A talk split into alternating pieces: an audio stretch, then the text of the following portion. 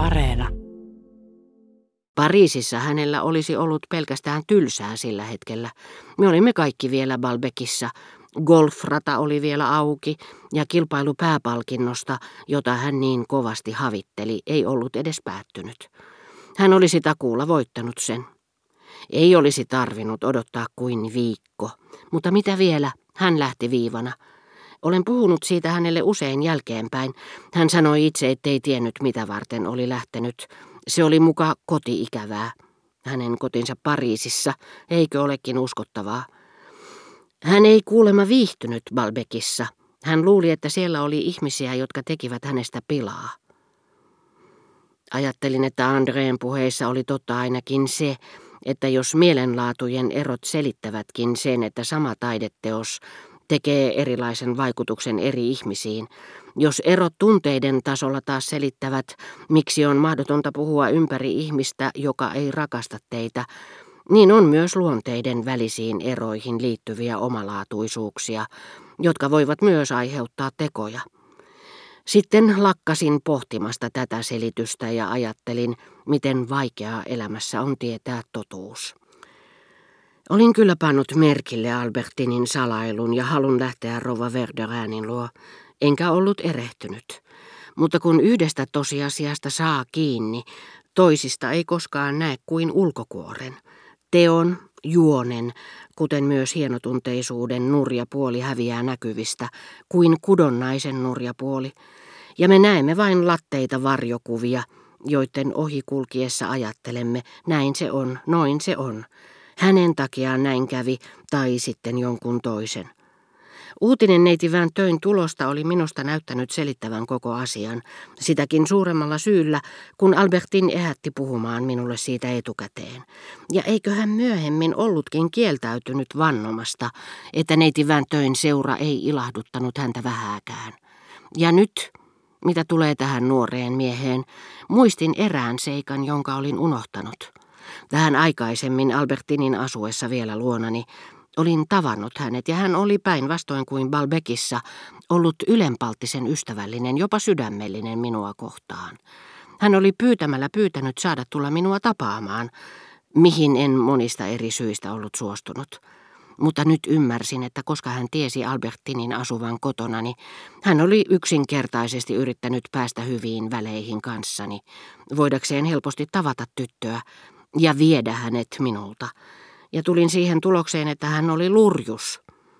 Mutta kun sitten jonkin ajan kuluttua näin tämän nuoren miehen ensimmäiset teatterikappaleet näyttämöllä, Ajattelin kylläkin edelleen, että hän juuri Albertinin takia oli niin kovasti pyrkinyt luokseni, mutta paheksuessani sitä muistin samalla, että lähtiessäni aikoinani Donsieriin sään luuta tapaamaan. Todellinen syy oli se, että rakastin Madame de Germantia. Tilanne ei tosin ollut sama, koska sään luu ei rakastanut Herttuatarta. Ystävyydessäni oli ehkä hieman kaksinaamaisuutta, mutta ei petoksen häivääkään.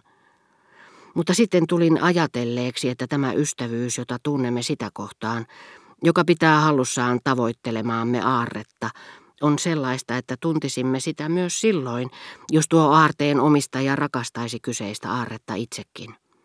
Silloin on syytä jarrutella ystävyyttä, joka johtaa suoraan petokseen.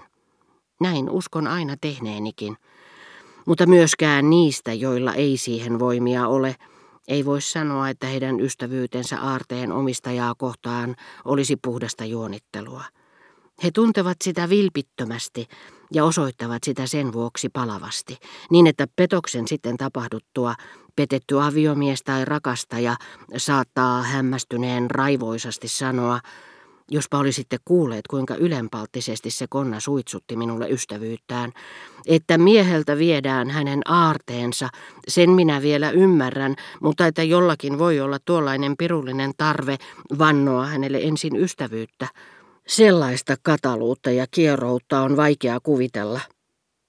Mutta ei, siinä ei ole kierroa iloa, ei edes täysin tietoista valheellisuutta.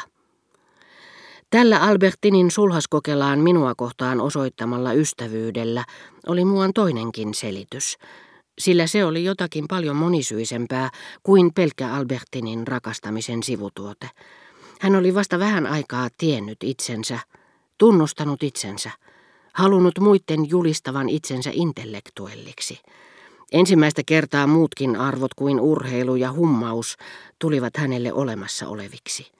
Se, että Elstir ja Bergot pitivät minua arvossa, se, että Albertin oli ehkä kertonut hänelle, kuinka arvioin kirjailijoita ja kuinka hän kuvitteli, että olisin voinut kirjoittaa itse, kaikki tämä sai aikaan, että minusta oli yhtäkkiä tullut hänen kannaltaan tuon uuden miehen, jollainen hän vihdoin oivalsi olevansa, kiinnostava henkilö, jonka kanssa hän olisi halusta ystävystynyt, jolle hän olisi tahtonut uskoa suunnitelmansa, jota hän olisi ehkä pyytänyt esittelemään itsensä Elstirille.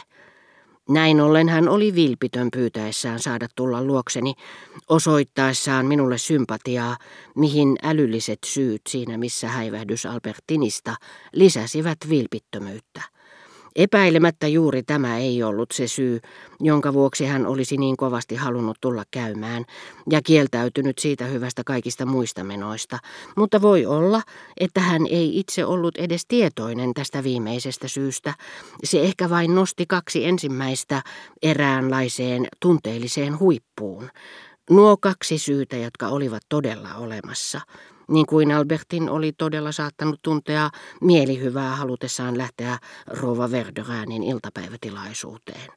Täysin rehellistä mielihyvää, jota hän olisi tuntenut tavatessaan lapsuuden ystäviä, jotka eivät hänestä olleet sen paheellisempia kuin hän oli heistä, jutellessaan heidän kanssaan, näyttäessään pelkällä läsnäolollaan Verderäänien luona, että se pieni tyttörukka, jonka he olivat tunteneet, oli nyt kutsuvieraana merkittävässä salongissa. Mielihyvää, jota hän ehkä olisi tuntenut myös vähän töin musiikkia kuunnellessaan. Jos tuo kaikki oli totta, Albertinin punastuminen puhuessani neiti vähän töistä johtui siitä, että olin maininnut hänet tuon iltapäivätilaisuuden yhteydessä. Albertin kun halusi salata sen minulta avioliittosuunnitelman takia, josta minun ei pitänyt tietää mitään. Kun Albertin kieltäytyi vannomasta, ettei tuntisi minkäänlaista mielihyvää tavatessaan tuossa tilaisuudessa neiti Van töin, se kasvatti sillä hetkellä ahdistustani, vahvisti epäluulojani, mutta todisti näin jälkikäteen, että hän oli tahtonut olla vilpitön, vieläpä viattomassa asiassa, ehkä juuri siksi, että se oli viaton. Jäljelle jäi se, mitä André oli kertonut suhteestaan Albertiniin.